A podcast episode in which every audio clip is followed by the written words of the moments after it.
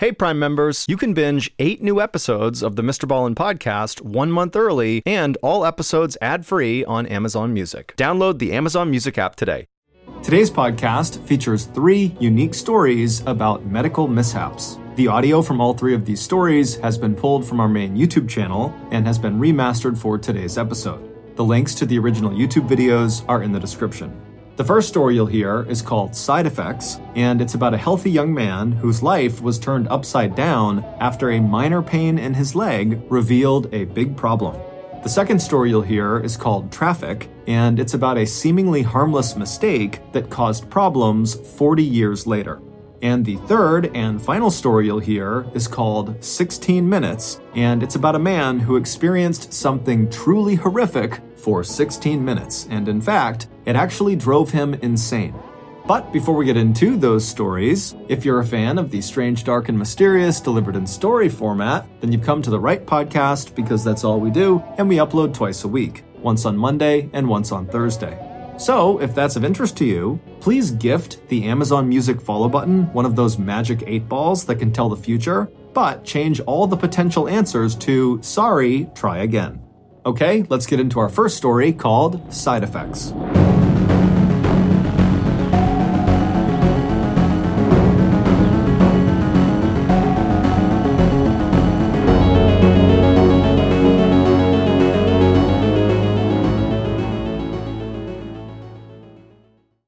You know when you get cornered by that aunt at a family gathering and you feel like you kind of have to bend the truth?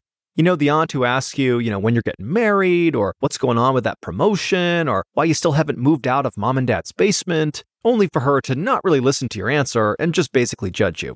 While you may have to grin and bear it with your family, you really shouldn't feel that way when you're talking to your doctor. Enter ZocDoc, where you can find and book doctors who make you feel comfortable and who actually listen to you. We're talking about tens of thousands of doctors, all with verified patient reviews, so you can make sure you're comfortable before you meet. With ZocDoc, you've got more options than you know. ZocDoc is a free app and website where you can search and compare highly rated in network doctors near you and instantly book appointments with them online, so no more waiting on hold. You can filter specifically for those who take your insurance, are located near you, and treat basically any condition you're searching for. Go to ZocDoc.com slash Mr. Ballen and download the ZocDoc app for free. Then find and book a top-rated doctor today. That's ZocDoc.com slash Mr. Ballen. ZocDoc.com slash Mr. Ballen. This episode is brought in part to you by Audible, your go-to destination for thrilling audio entertainment. Whether you're looking for a hair-raising experience to enjoy while you're on the move or eager to dive into sinister and shocking tales, Audible has an exclusive collection of thrillers from best selling authors that will keep you on the edge of your seat. Like James Patterson's first audio only thriller, The Coldest Case. Experience stories like never before, where every chilling detail is brought to life by captivating sound design. Plus, as an Audible member, choose one title a month to make yours forever. And now, new members can try Audible free for 30 days. Just visit audible.com slash WonderyPod or text WonderyPod to 500, 500. That's audible.com slash WonderyPod or text WonderyPod to 500, 500. On the night of October 25th, 2009, a fit, healthy 30 year old man named Alex was at home in San Diego watching TV in bed. At some point, he noticed there was a slight pain in his left Achilles tendon. A tendon is the fibrous connective tissue that connects muscle to bone, and the Achilles tendon is the biggest tendon in your whole body, and it's the one you can feel on the back of your ankle. It connects your calf muscle to your heel. Alex had never had tendon pain before, and so he assumed it must just be tightness from the long walk he had taken that night around his neighborhood. And so after massaging it for a little while, eventually he kind of forgot about it and just kept watching TV until he fell asleep for the night. The next morning, when Alex woke up, he immediately recognized that the pain in his left Achilles tendon was 10 times worse. It was blindingly painful. And then his right Achilles tendon was also now starting to hurt. And so he reflexively reached under the covers and tried to massage his sore tendons. But as soon as he touched the backs of his legs, he felt shooting pain in that area. And so he couldn't touch them anymore. And so instead, he swung his legs off the bed and he sat up on the edge of his bed. And then he slowly rocked forward until he transferred his weight onto his feet and tried to stand up. And as soon as he did, he fell to the ground because of the blinding pain in his tendons. And so he manages to pull himself back up using the bed, and then he hobbles his way out of his bedroom over to the top of the stairs, and then he grabs the railing and he carefully makes his way down the stairs. And as he's walking, it feels like the tendons are so tight, they're gonna snap like a rubber band. And so he gets to the bottom of the stairs and he walks his way around into the kitchen where he sits down and he kind of evaluates what's going on. And he thinks to himself, man, I must be developing a wicked case of tendonitis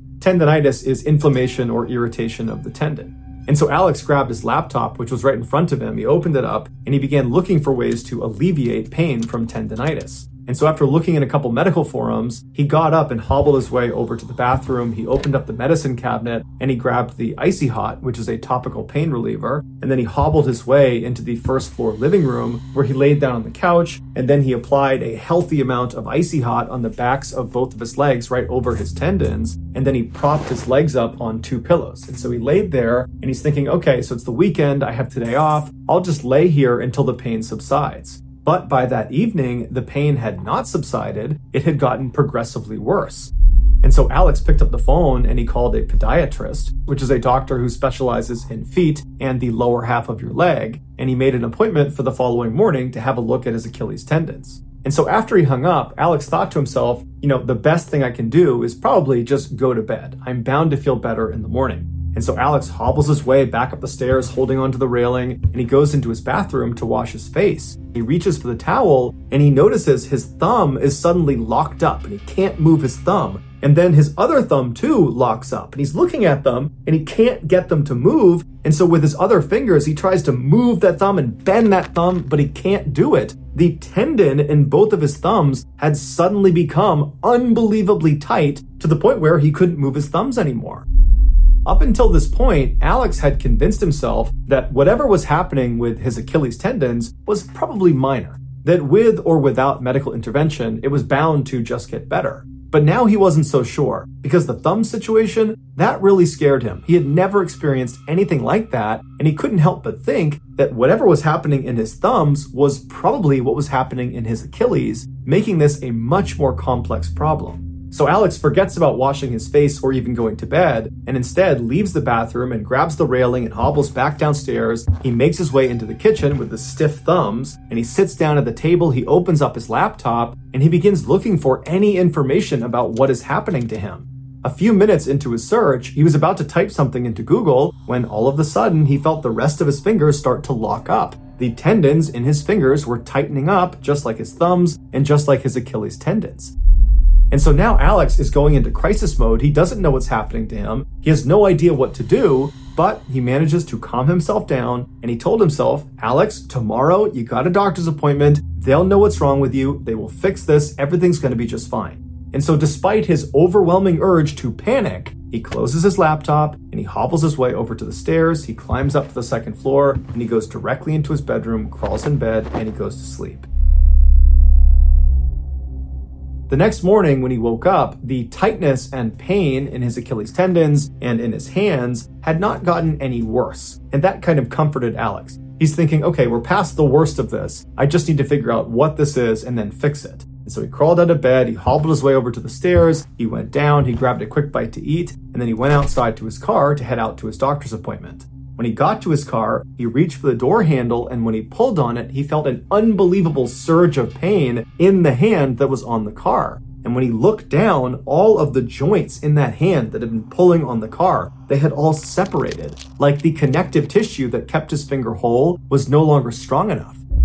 So Alex screamed and he retracted his hand in horror. And when he looked at it, the joints had gone back to normal, but the pain in this hand persisted. And so on adrenaline alone, Alex managed to use his other hand and got the car door open. He went inside and then he could barely grip the steering wheel because one hand is now wrecked and his other hand is not much better. But he managed to speed to the doctor's office. And then when he got inside, he could barely fill out the paperwork because one hand was wrecked and the other wasn't much better, so he couldn't grip the pen. But after he gave them his paperwork, the doctor finally came out and they brought him back to an exam room. And that's when Alex explained that originally it was just his Achilles tendons. That's why he had called for this appointment. But after making that appointment, not only had the pain in his Achilles gotten much, much worse, but there was also now pain and tightness in his hands, including one hand that had just fallen apart when he tried to open a door.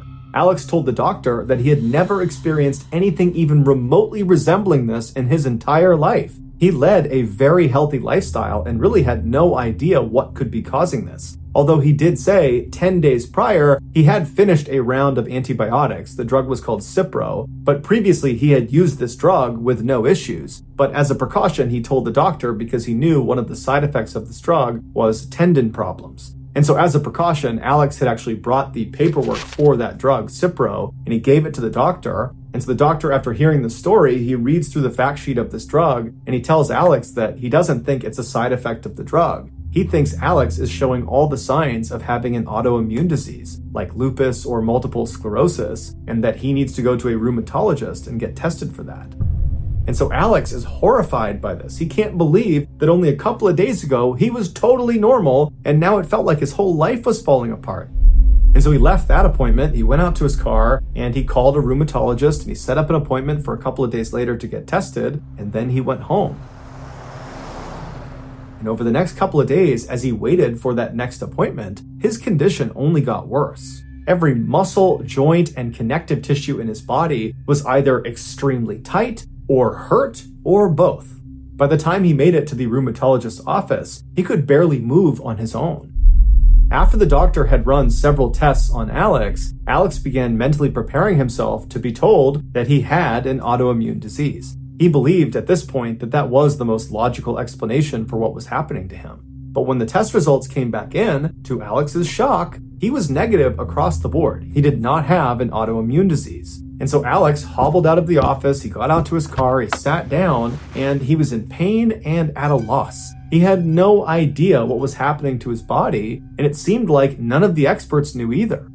And so when Alex got back to his house, he made his way into the kitchen and he sat down to do some more research, but he felt like he was at a loss there too. He didn't even know what to research. He had searched for every possible combination of pain, tightness in your Achilles, pain, tightness in your hands and your fingers, and nothing was lining up with his experience. And so he thought to himself, you know, even though that podiatrist ruled out the antibiotic he had taken a cycle of before he started feeling the way he was feeling, even though he ruled that out, I might as well do some more research on it because it's the one thing I can point to that was newly introduced to my life before I had all these things happen to me.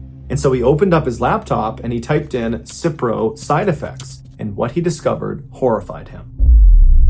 Cipro is part of a class of antibiotics called fluoroquinolones, and while it is a very effective antibiotic, it comes with extremely severe side effects. And enough people who have taken a fluoroquinolone have suffered from these side effects that there's actually a term given to them. They are said to have been floxed. And as Alex discovered in his research, there are many online communities for these floxed individuals, many of which used to be healthy and fit, but after taking these drugs, they became bedridden or had to transition to a wheelchair. This is due to one of the nastiest side effects of this class of drug ruptured tendons. As a reminder, a tendon connects muscle to bone. And so if you were to say a tendon has ruptured, what you're actually saying is the muscle has torn off of the bone.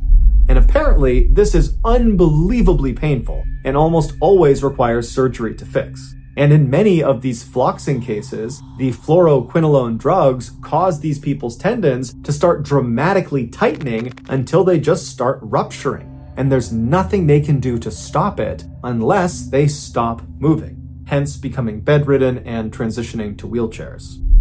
When Alex read all these horrible testimonials of people who had been floxed, he realized their experience mimicked his own. He was floxed. But once he knew what he was up against, he began looking for a timeline. How long would he have these symptoms for? And what he saw was most people experience these awful symptoms for about three months and then they fade away. So for three months, Alex suffered, but he stayed positive. He was certain he was going to get better. But three months came and went, and he didn't get better. In fact, he got worse.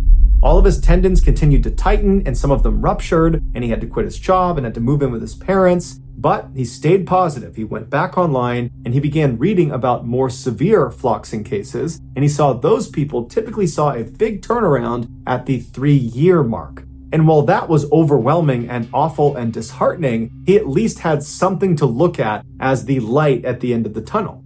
And so for three more years, he waited and waited in pain. He eventually became completely bedridden and completely dependent on his parents. But then the three year mark came and went, and much like the three month mark, nothing got better, he just got worse. And that was when Alex realized he was in the range of people that suffered from their floxing permanently. In 2016, so seven years after taking that fateful dose of Cipro, he wrote a blog post on his website updating the world about his condition. In it, he says he's only gotten worse and that his life effectively came to an end in 2009 when, over a six day period, he swallowed those 12 Cipro pills. And so now all he looks forward to is his death.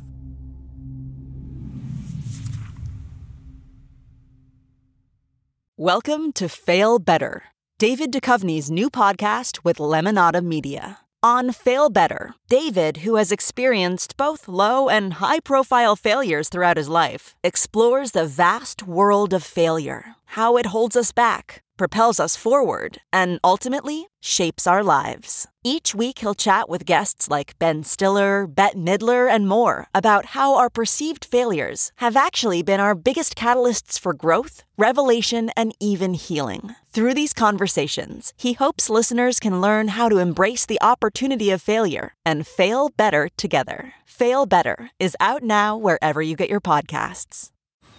Man, that sunset is gorgeous. Grill, patio, sunset. Hard to get better than that. Unless you're browsing Carvana's inventory while you soak it all in. Oh, burger time. So sit back, get comfortable. Carvana's got thousands of cars under $20,000 just waiting for you. I could stay here forever. Carvana, where car buying meets comfort, meets convenience.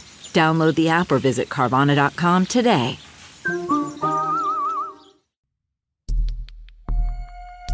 Our next story is called Traffic.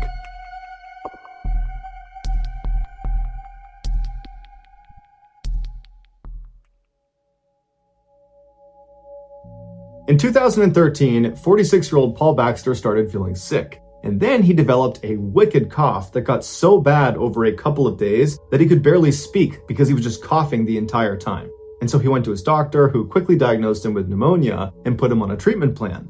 But after several months of being on this plan and not having his condition improve at all, his doctor referred him to a respiratory clinic. There, they did an x ray of his chest and they discovered a suspicious shadow in the lower right section of his lung.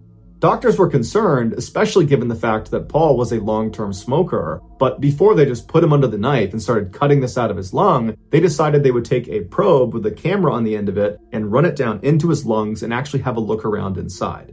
During the procedure, which Paul was awake for, the doctor put the probe down into that shadow area in his lung, and right away he saw this lump. But when he zoomed in with his camera on the lump itself, he saw there was something orange sticking out of it. And so he told Paul there were little pincers at the end of this probe, and he was going to try to move the tissue around to try to see what this thing was, and if it was a foreign object, he would try to pull it out. But when he tried to move around the tissue to get a better look, he couldn't get it dislodged, and so he pulled the probe out, and he told Paul he would need to come back in a couple of days when he could use a longer and more powerful probe. And so Paul looks at the doctor and he's like, Well, what is it? What is this orange thing inside of my lungs? And the doctor said, Honestly, I have no idea, but it's not supposed to be in there.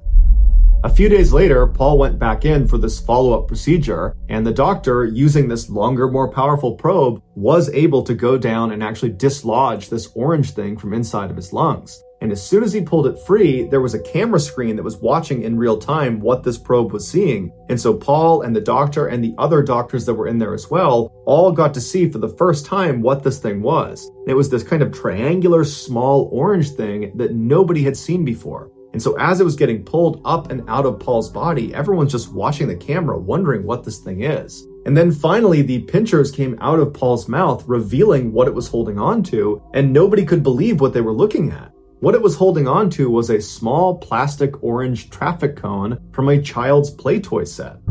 And as soon as Paul saw it, a memory came rushing back to him, and he told the doctors when he was seven years old, he swallowed, or so he thought, a cone that looked an awful lot like this one, except he hadn't swallowed it, he had inhaled it.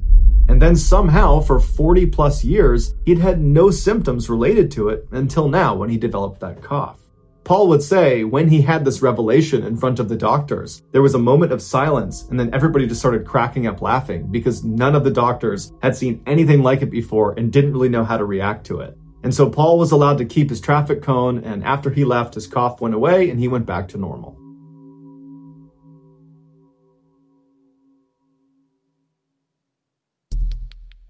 The next and final story of today's episode is called 16 Minutes.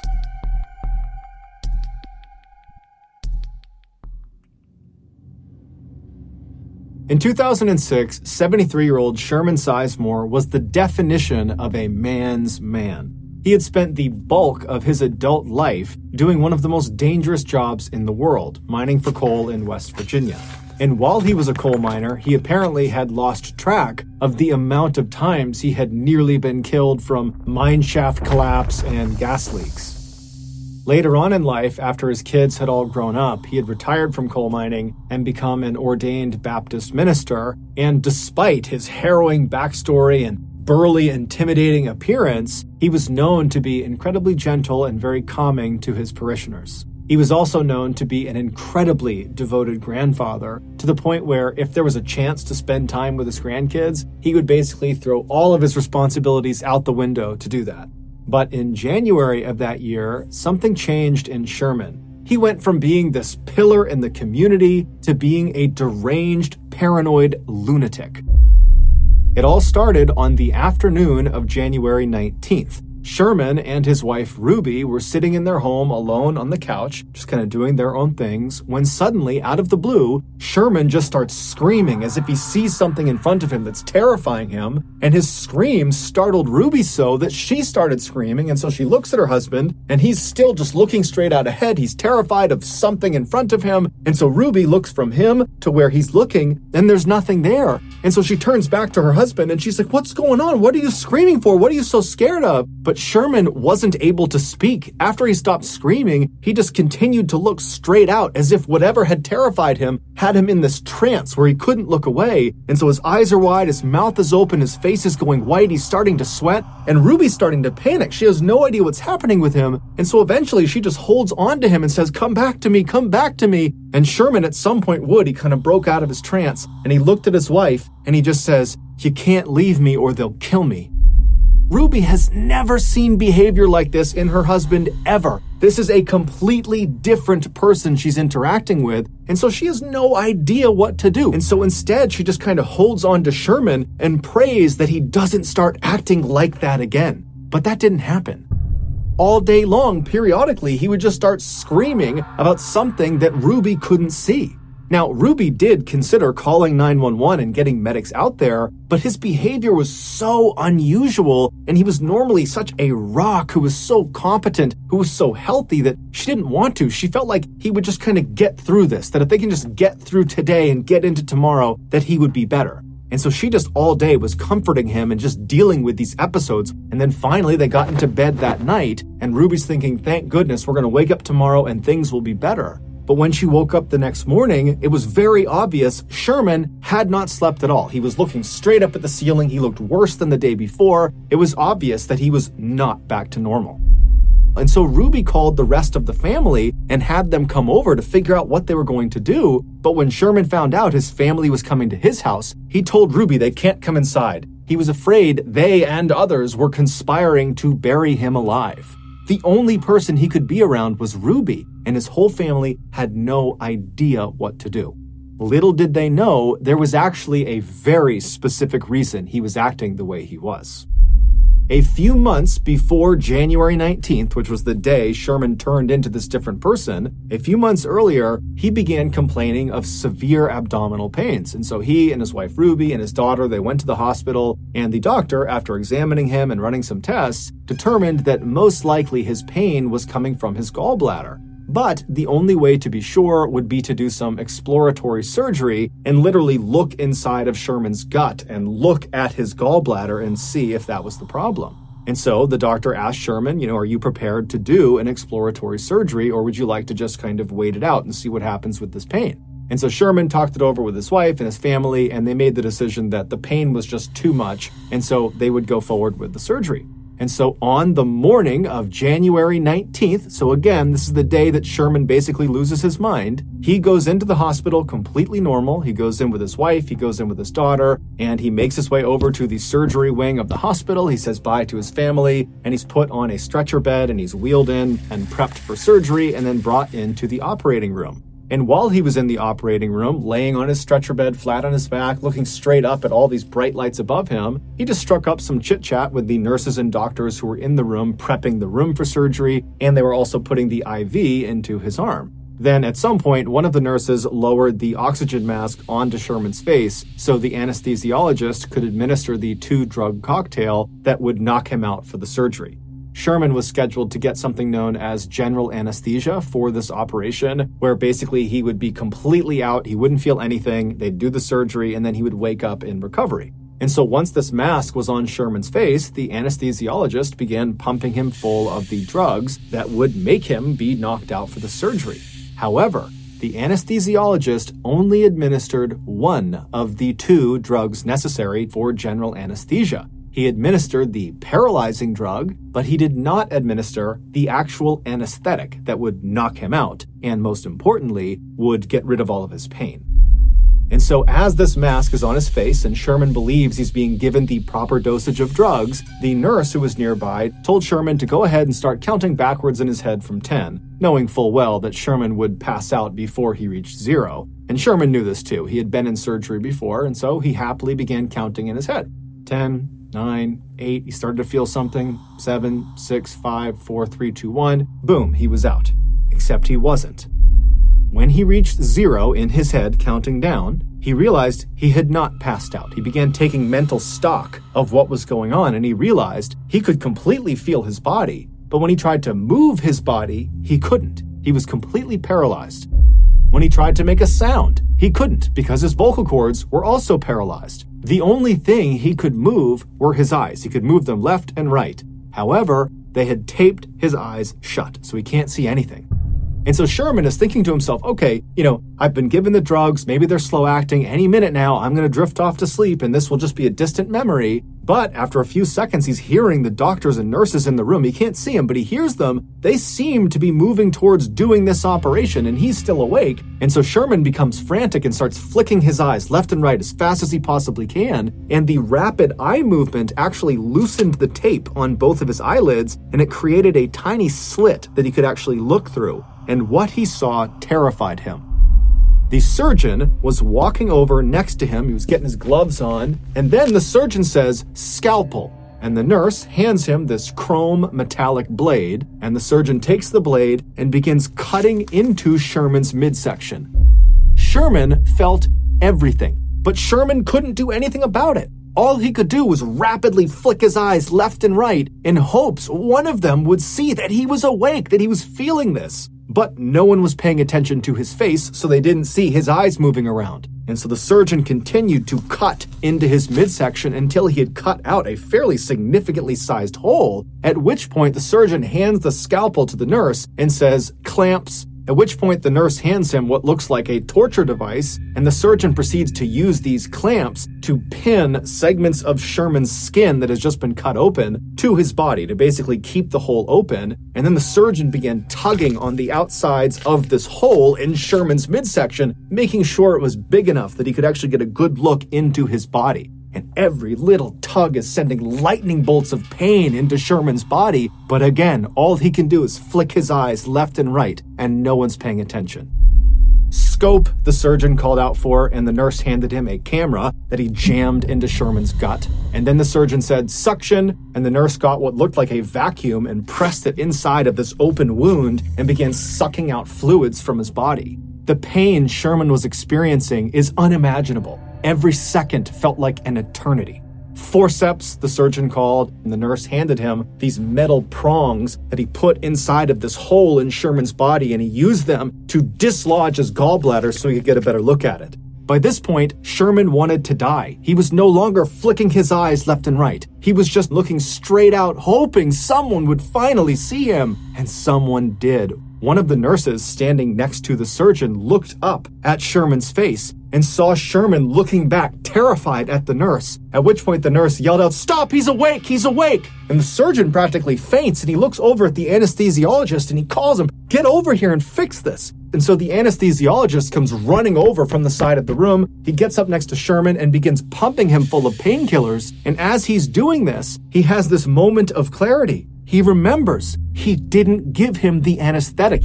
And so, as these new painkillers that have just been introduced begin to take their effect, Sherman's eyes go from being terrified to glazed over, and he does pass off to sleep. And so now he's out and he can't feel anything. But now the anesthesiologist and the medical team realize they have a very big problem.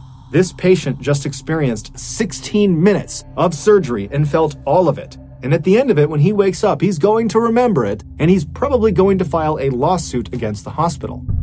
And so a decision was made. It's unclear if the anesthesiologist acted alone or if the entire team was in on this, but regardless, the anesthesiologist administered an additional drug after giving all these painkillers. This additional drug was called midazolam, but it's better known as the amnesia drug. And like its nickname implies, anyone who gets it will forget what has just happened to them. And so the idea was by giving him this amnesia drug, he won't remember the trauma he had suffered through during the surgery, and so wouldn't file a lawsuit. And so after he was given this drug, the medical team, they went back to doing the surgery, they completed it, they got him back out to recovery, and then when Sherman woke up in recovery, he did not remember what had happened to him inside of the operating room, at least not consciously those horrible 16 minutes had been implanted on Sherman's subconscious. Basically, his body recognized that he had experienced extreme trauma. However, the amnesia drug wiped away the memory of how he received that trauma. So there's this big disconnect in his memory. And so when Sherman came to in the recovery room, he immediately sensed something was horribly, horribly wrong. He was scared, he was anxious, he had this incredible sense of dread, but he had no memory to tie these feelings to. And so, as Sherman is sitting in recovery, he must have tried to kind of hide the way he was feeling because he didn't even remotely understand it. He had been completely happy and normal going into the surgery, and now, a couple of hours later, he's a complete mess. And so he leaves the hospital that day on January 19th. He goes back to his house and he sits on the couch with his wife. And as he's sitting there, suddenly these horrible feelings he's having, they become too much and he basically has a panic attack and he starts screaming out and he's terrified of something, but he doesn't know what it is. And then, over the next couple of days, he began having these flashbacks where he would access the actual 16 minutes of torture he went through. But when he would see someone cutting into him and opening his chest up and sucking things out of it, he didn't think, that happened to me and that's why I feel this way. Instead, he thought it was just this horrible nightmare that he couldn't escape from. And so his family did eventually start getting doctors and psychologists and all these people involved to figure out what was wrong with him. But before they could figure it out, the whole situation had just become too terrible for Sherman. And so on February 2nd, just two weeks after he came out of that surgery, he would take his own life.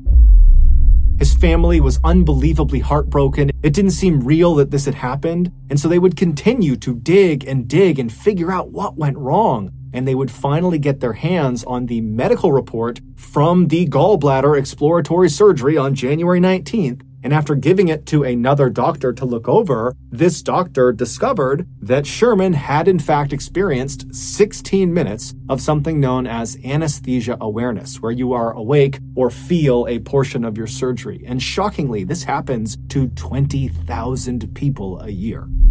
However, Sherman's case, forgetting the amnesia drug, just literally what he went through 16 full minutes of this really intensive surgery that he felt, that is an absolute rarity. That does not happen very often.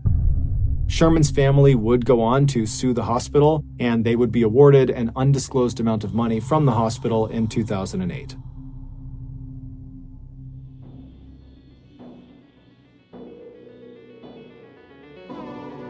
Thank you for listening to the Mr. Ballen podcast. If you got something out of this episode and you haven't done this already, please gift the Amazon Music follow button one of those magic eight balls that can tell the future, but change all the potential answers to sorry, try again.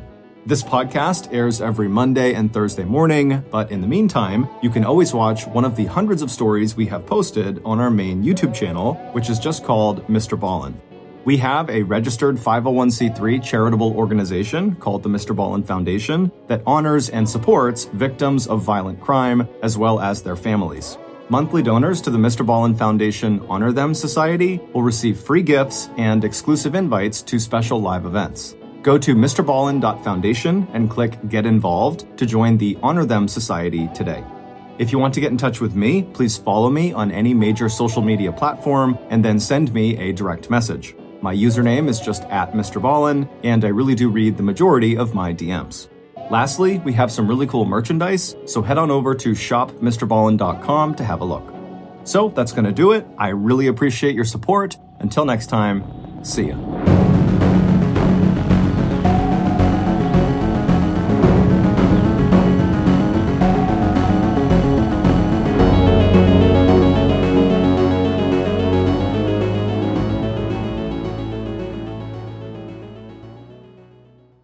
Hey, Prime members, you can binge eight new episodes of the Mr. Ballen podcast one month early and all episodes ad free on Amazon Music. Download the Amazon Music app today. And before you go, please tell us about yourself by completing a short survey at wondery.com/slash survey. Hey, Mr. Ballen fans, here's some great news. You can now listen to all Ballen Studio shows ad free on Amazon Music. That's right, you can listen to shows like Run Fool, Bedtime Stories, and Mr. Ballen's Medical Mysteries without any ads. What's more, you get access to the Mr. Ballen podcast, Strange, Dark, and Mysterious Stories, one month early and ad free, and all this is included with your Prime membership. You also get access to other amazing shows like Morbid, 48 Hours, and 2020 ad free too. You know what that means uninterrupted listening, so no more cliffhangers. Immerse yourself in the world of true crime with Amazon Music with the most ad-free top podcasts. And it's all included in your Prime membership. To listen now, all you need to do is go to amazon.com slash ballen. That's amazon.com slash ballen or download the free Amazon Music app. It's just that easy.